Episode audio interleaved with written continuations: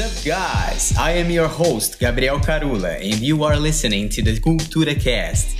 No episódio anterior, falamos sobre o programa de monitoria da cultura inglesa Tambalzinho, numa conversa 100% em inglês com quatro ex-alunos monitores da nossa escola: Loic, Carol, Luísa e Gabriela. Se você não ouviu ainda, confere lá, vale muito a pena para praticar seu listening, ouvir dicas maravilhosas e se divertir bastante.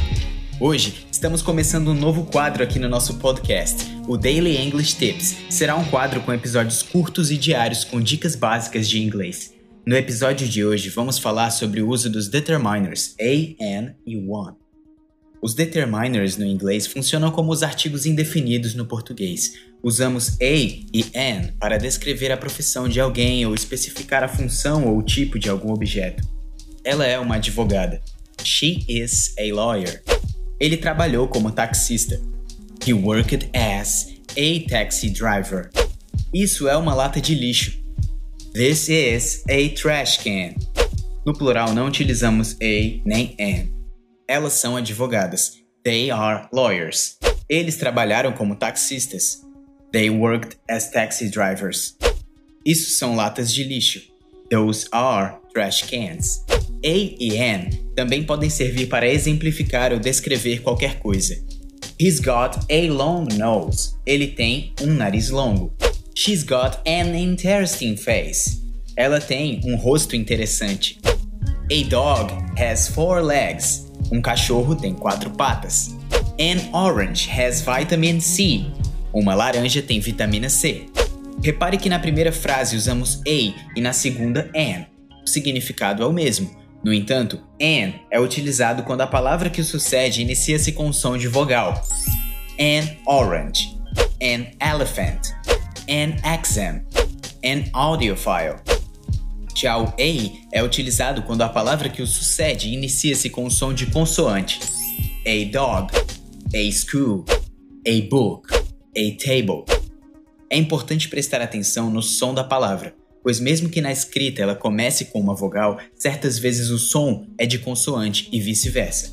É o caso das palavras university, useful book e unit. Começam com vogais, mas na pronúncia tem o som de Y, portanto se usa a e não an. A university, a useful book, a unit. Já as palavras X-ray, SOS, e honest man começam com consoantes, mas na sua pronúncia tem o som de E e O, respectivamente. Então, usamos an e não a. An X-ray, an SOS, an honest man. Em alguns casos, vamos usar one ao invés de a ou an. Por exemplo, quando há contraste com outro ou outros. One girl wanted to go out, but the others wanted to stay at home. Uma garota queria sair, mas as outras queriam ficar em casa. Na expressão one day, I hope one day we can finally stop wearing masks.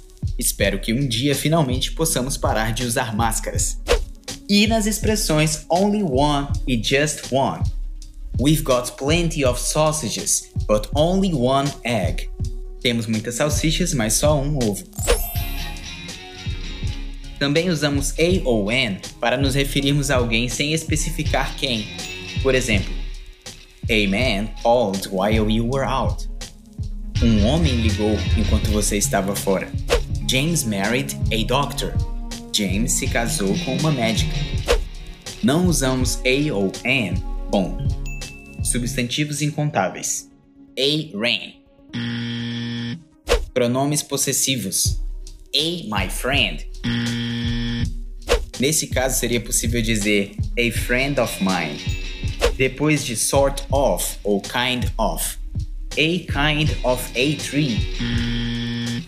A forma correta seria a kind of tree. Usamos a ou an em exclamations com what, como What a pity! What a shame! What a nice podcast! Espero que tenham gostado das dicas. Inscrevam-se e sigam-nos no Instagram para acompanhar os próximos lançamentos. Arroba CI Tambalzinho. See you soon!